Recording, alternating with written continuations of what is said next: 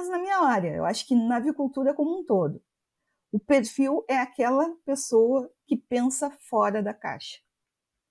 É a pessoa, porque a, a, a gente, principalmente quem entra numa, numa empresa já de muitos anos, uma empresa um pouco maior, ele já tem todas as suas fórmulas, certo? A pessoa que se destaca é aquela que consegue ver o além, consegue pensar fora daquilo, né? E, isso, e geralmente são as pessoas que, que realmente se destacam, tanto em patologia quanto, quanto em avicultura. Uhum. Bem-vindos ao podcast O Aviário, as mentes mais brilhantes da avicultura no seu bolso. Podcast O Aviário só é possível através do apoio de empresas inovadoras e que apoiam a educação continuada na avicultura brasileira. American Nutrients. Solução é o nosso compromisso. Olá pessoal, bem-vindos e bem-vindas a mais um episódio do Aviário Podcast. Eu sou Catarina Stefanello, eu estou aqui como host e hoje eu vou conversar com a doutora Roseclaire Alves Pereira. A doutora Rose é médica veterinária, formada pela UBRA, tem especialização em toxicologia animal, mestrado e doutorado em ciências veterinárias pela URGS, onde também atuou como professora. Atualmente ela é professora na Universidade Estácio, em Porto Alegre, e também fornece um serviço especializado em patologia veterinária. Eu gostaria de começar te agradecendo, Rose, por ter aceitado o nosso convite, por essa nossa conversa de hoje. E queria pedir para você nos contar um pouquinho dessa sua história e, e o que, que você tem feito atualmente. Ah, eu estou feliz de estar aqui. Obrigada pelo convite, né, primeiro. Uh, eu me formei em 98, ou seja, no século passado.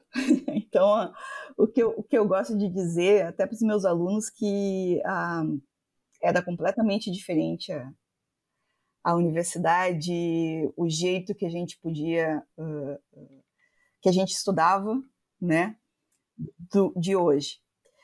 Uh, eu me formei na UBRA, eu fiz, tive a especialização em toxicologia, tive especialização em sanidade avícola uh, no CDPA da URGS e fiz mestrado lá também. Depois meu doutorado foi em virologia, né, também na URGS. E, mas a, a, a, a, a grande questão é que eu, eu sempre gostei de patologia. Eu sempre trabalhei com patologia, principalmente com patologia aviária. Né? E uma das coisas que, que eu via que faltava no mercado era alguém que, que, que o veterinário de campo pudesse enviar uma amostra e pudesse discutir e tivesse acesso a essa pessoa. Então, é esse serviço que eu faço, né? Mas hoje, principalmente, eu trabalho uh, com a pesquisa e desenvolvimento uh, de, de, novas vacinas, né? As empresas uh, me procuram. E com, que é, o, é, é, é, é, a nossa conversa de hoje, com monitoria vacinal, né? que é muito importante né, para não apenas no geral o dado, mas também saber o que, que aquele dado significa, né?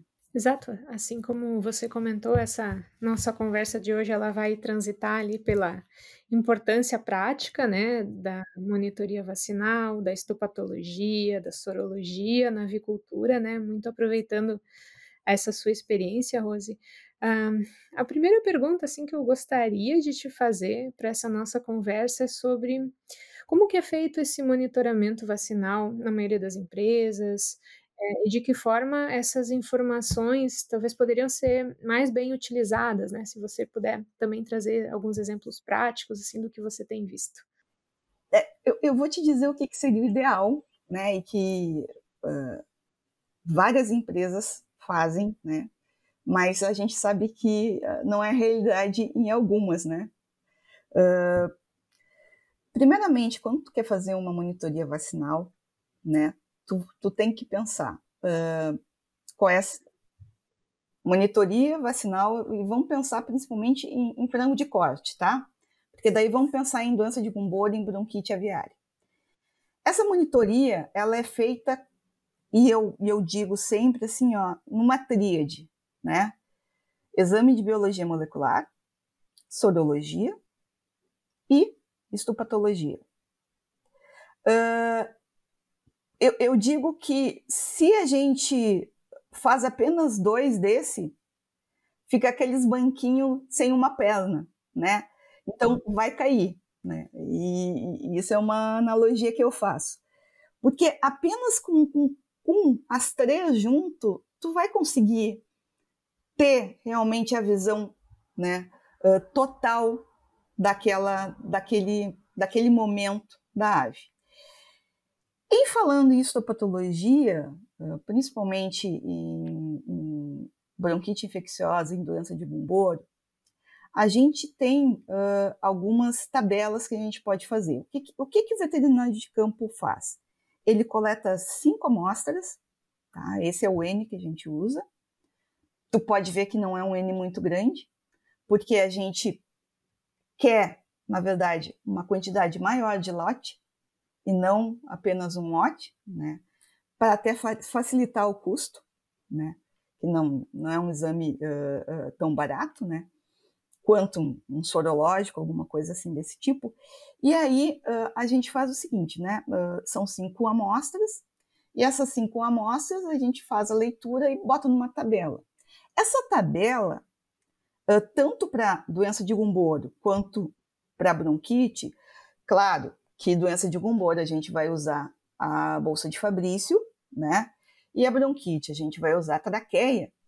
Essa tabela, ela engloba todos os parâmetros que eu vou ter em caso de lesão pelo vírus de campo na, na bolsa e na traqueia.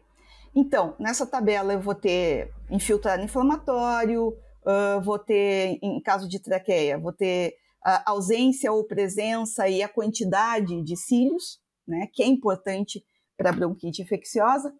E a partir dessas duas tabelas, uh, o veterinário ele consegue juntar esse dado e fazer o acompanhamento desse lote, vendo se a vacina está presente, porque as vacinas, vamos falar primeiro em bronquite, as vacinas uh, são vivas, né?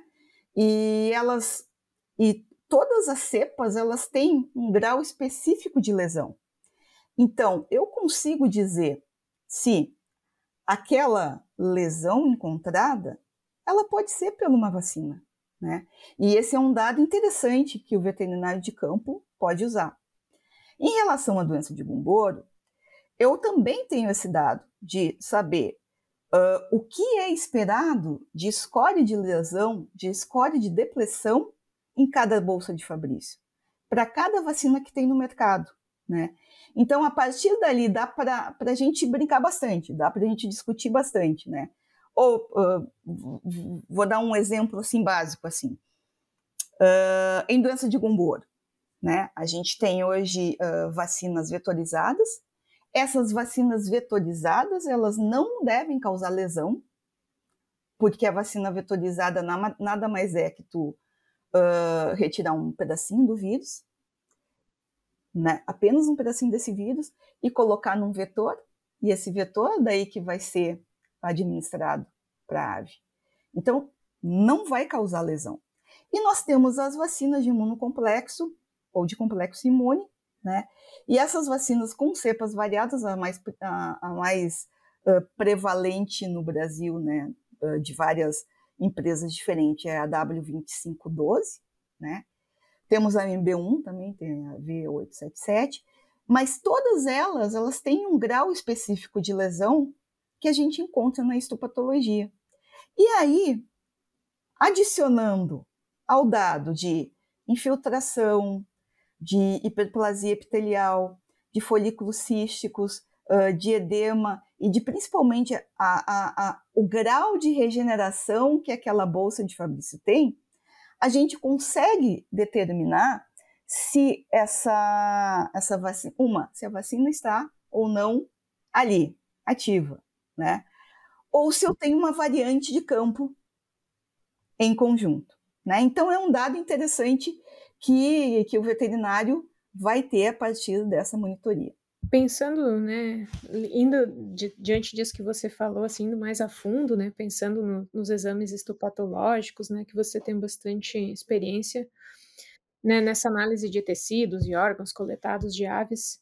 Falando da da bronquite infecciosa, gente vamos falar das 2, assim, separar elas um Sim. pouquinho, uma de cada vez. Hã, ela tem preocupado bastante, né, esse ano no Brasil. Muito, É, muito, muito.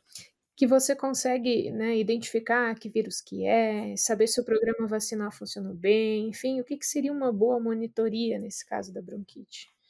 O grande problema da bronquite, né, hã, e o que a gente tem tem visto nesses 2 últimos anos, né, é a introdução de uma uma variante nova, né, que é a G123 ou VAR, hã, VAR2 ou G e eles gostam de colocar nome diferente, né, G G123 ou GI23, né, cada um gosta de mas isso eu vou deixar para o pessoal da biologia molecular que entende mais que eu, hã, sobre a nomenclatura. Bom, vamos falar da variante 2, né. A variante 2, ela foi associada ao aumento de casos de aerossaculite, né, em em frangos de corte, e além disso de aumento de condenação, né, aumento de condena em frigorífico, hã, tanto por aerossaculite quanto pra por outras por outras patologias. Hã, a partir daí, hã claro cla claro que todo mundo correu atrás para saber o que que poderia ser feito, né. Até bem pouco tempo atrás a gente não tinha uma uma vacina própria, específica para a variante 2. Essa vacina foi introduzida no início do ano, né, então com a variante 2. E mas a o ano passado o que que que que se fazia então? Se tinha que hã, se fazia essa monitoria, juntamente com o PCR, para saber se era a variante 2 que estava ali ou se era a IBR, que era o que a gente já tinha há muito tempo atrás, né, já de anos, e é o que as vacinas tinham, e sorologia, né. Então, a partir dessas 3 desses 3, hã hã, exames, a gente conseguia tentar identificar, hã, se uma, se as vacinas estavam dando conta, né, da com esse vírus, essa introdução desse vírus, e vários exames e vários e vários exames não, vários, hã, vários trabalhos, né, foram feitos no ano passado, né, sobre isso, né, sobre se as vacinas que a gente tinha davam conta da variante 2, né. Foram positivos, né, as vacinas davam conta, mas mesmo assim a gente não entendia o porquê que ela ainda era tão presente e ainda tinha tanto problema, né. Então teve a introdução dessa outra vacina nesse início do ano, né, eu sei que tem outras empresas, várias empresas que estão também vendo esse tipo de de de cepa viral para introduzir, hã, nas vacinas. E o que a gente viu foi que houve uma diminuição, né, né, da da questão de aerossaculite, da questão de de de de condena. Agora, o que eu quero falar, hã, também, hã, em relação à monitoria, a gente tem que pensar, hã, como eu já disse, a monitoria tem que ser feita não apenas pelo histopatológico, porque histopatológico é transversal. Histopatológico é aqui, eu tenho aqui, é aqui. Eu não sei nada de antes, eu não sei nada de depois, né.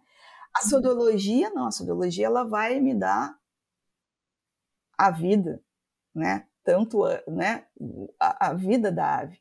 E a PCR vai me dizer, eu tenho ou não tenho aquele agente.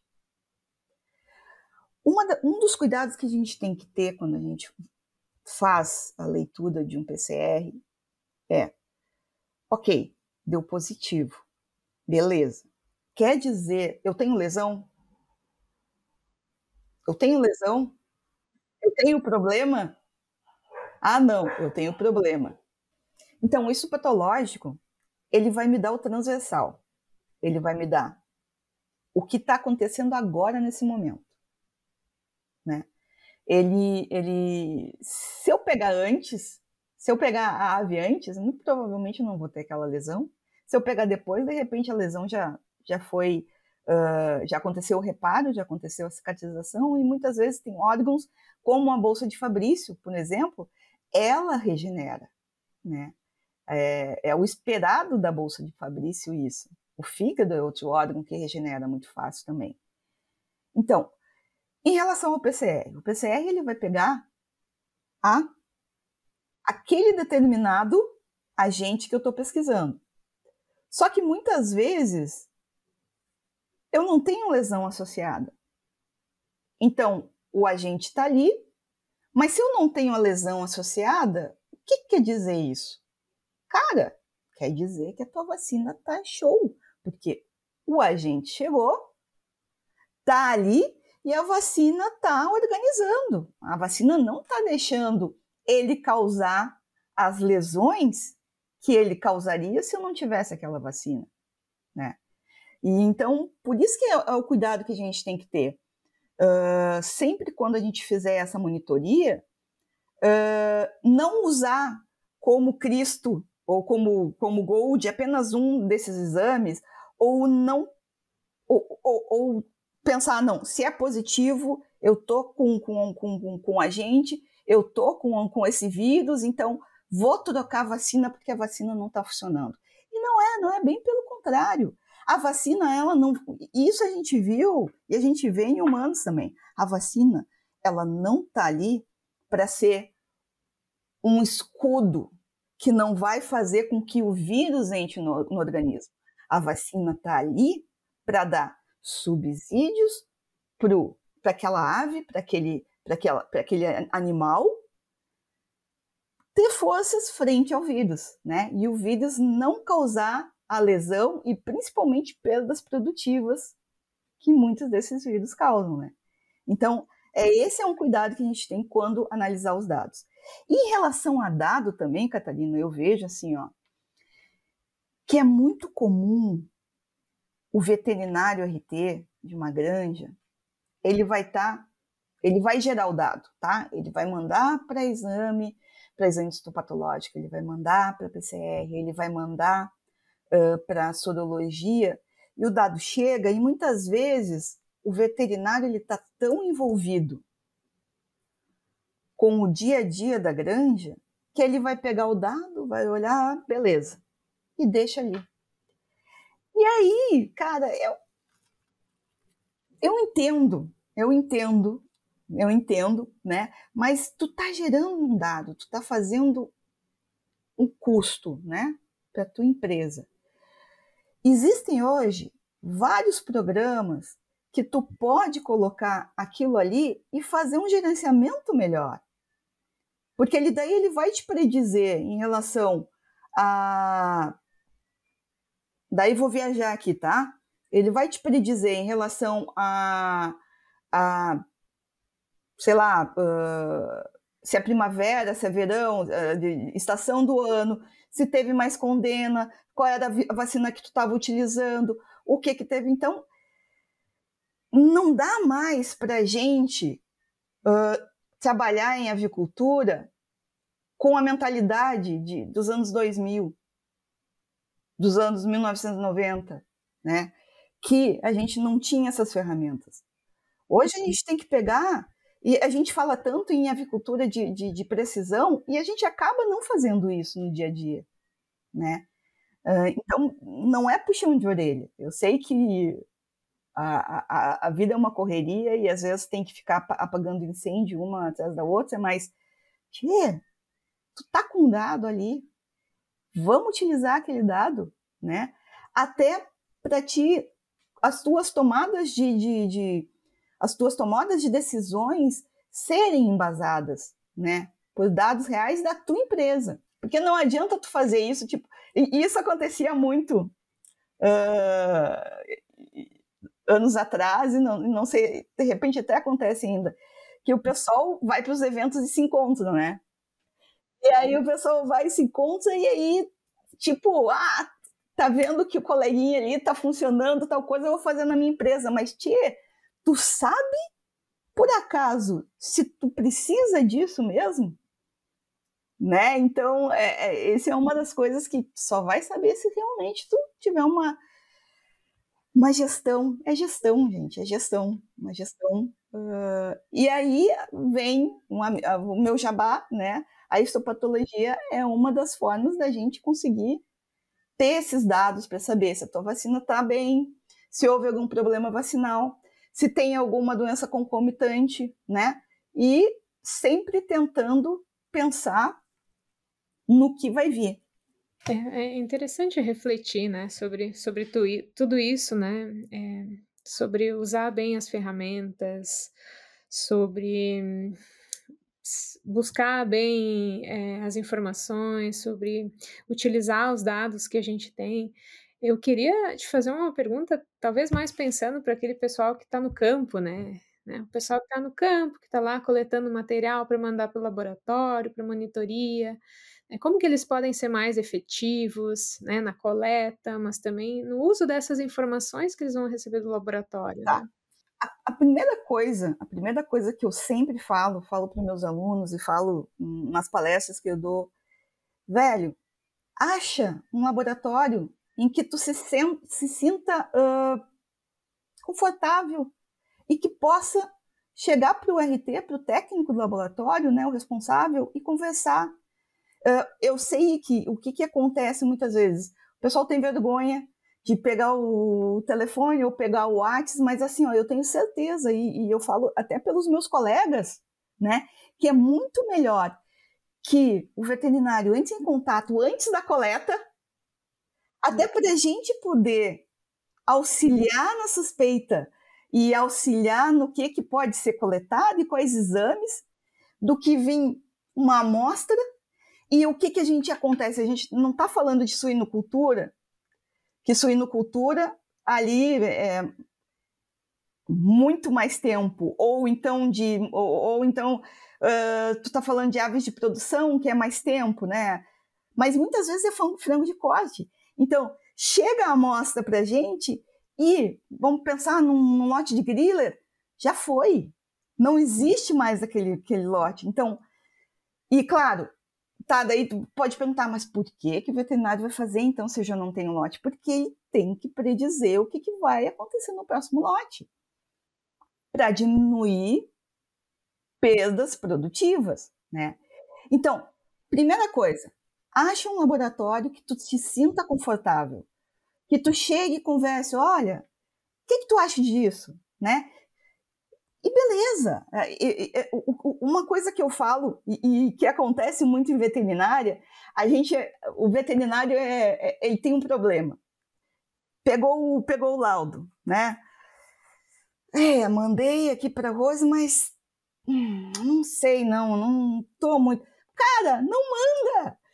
A gente tem 20 mil laboratórios diferentes, maravilhosos. Cara, gente muito gabaritada, entendeu?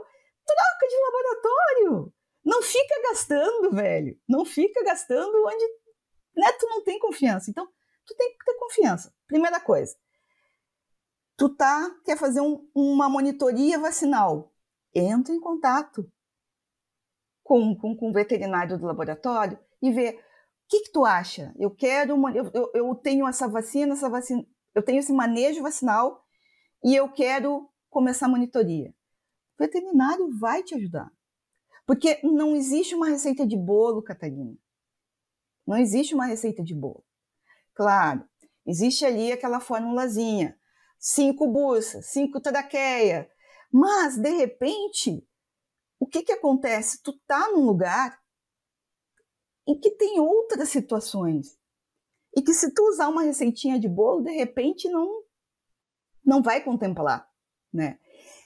Primeiro, então, entre em contato e aí vê o que coletar. E isso eu não falo só em monitoria. Eu falo também em diagnóstico campo. Antes de, de, de correr para fazer a necrópsia, cara, dá três passinhos para trás e olha o todo. Olha o todo. O que, que aconteceu? Manejo, uh, velho, chuva, umidade, uh, falta de umidade na cama, né? Aquelas partículas. Então, isso tudo, quem é que vai dizer? O veterinário de campo. E depois dali, entre em contato com o laboratório, o seu labo o, o, o, laboratório que tu gosta mais. E aí chega, olha, o que, que tu acha que eu coleto? Quais os exames tu acha que eu faço? Só assim realmente tu vai ser efetivo. Claro, eu posso pegar e aqui falar várias coisas que a gente pode fazer sobre diagnóstico diferencial, mas eu acho mais uh, producente se o veterinário pegar e começar a fazer isso, entrar em contato antes de, tipo, chega Kinder Ovo, assim, tipo, para mim, assim, surpresa. uma moça surpresa, e que muitas vezes não tem nem a ficha, né? Que me diz, que me deu um norte numa amostra surpresa. Então, é, isso é uma, uma dica que eu dou, né? Porque daí o veterinário ele vai te auxiliar. Sim. Bom, Rose, eu, eu aprendi várias coisas hoje, né? É evidente da importância que tudo isso tem, né? Tudo que, isso que nós conversamos hoje é muito importante para nossa cadeia avícola. E conversar de forma prática também é importante, né? Porque a gente consegue associar teorias que são bem complexas, né? Numa forma prática. Bom, eu queria dar uma dica, né? Uh, eu vou puxar brasa para o meu, meu assado aqui em relação ao formol, né? Uh, claro que histopatológico a gente usa a formalina a 10%, né? Mas só que o, uh, o, o, form, o, a formalina a 10% ela tem um problema, né? Ela mata bactéria, mata vírus. Então, se eu vou fazer, isso eu estou falando assim, ó, se tu vai enviar um material para exame. Uh, muitas vezes é, um, é, um, é, um, é uma caixa de isopor, de isopor com todos os exames dentro. E ali está o potinho com formol, com os órgãos. E aí o que, que acontece? Muitas vezes, bom, vocês, a gente sabe como é que é os correios, como é que é as transportadoras, com eles, né, eles não têm cuidado nenhum, né? Mesmo que tu coloque esse lado para cima, eles é uma loucura. Então, aquilo vira, aquilo volatiza, e muitas vezes ele fica junto ao exame que vai para o PCR, ao exame que vai para o microbiológico. No microbiológico, ele mata bactéria. Então, vai dar um falso negativo. Então, eu vou ter a lesão no histopatológico, mas a bactéria não cresceu. Por que, que não cresceu? E muitas vezes também, na maioria uh, dos PCRs, tá? Tirando os PCRs que são feitos com bloco de parafina, tá? Algumas empresas têm. A grande maioria, a grande maioria, o formol, ele nativa, ele, ele, ele tem uma alteração na amplificação do DNA também. E também pode me dar um falso negativo. Então, o que e é comum acontecer, Catarina, assim, o que que acontece? Chega para mim um caso e aí deu microbiologia negativa e PCR negativo, mas eu dei a lesão compatível. Como assim, Rose? Né? Então, são várias coisas assim, é só essa dica. Daí, ah, Rose, mas me diz uma coisa. É custo, né? Eu ficar mandando várias caixinhas, né? Uma das coisas que eu sempre digo que a gente pode fazer é uma caixa grande de isopor. E aí, aquela que o, que, o, a, o potinho com formol, tu fecha bem, bota numa caixinha menor com bastante material uh, jornal, né? material para ele ficar uh, fechado, e fecha bem. Isso aí é uma tentativa para que não aconteça esses falsos negativos aí, na, tanto na microbiologia quanto na, no PCR. American Nutrients, entregando soluções tecnológicas para o bem-estar e segurança humana e animal desde 2007.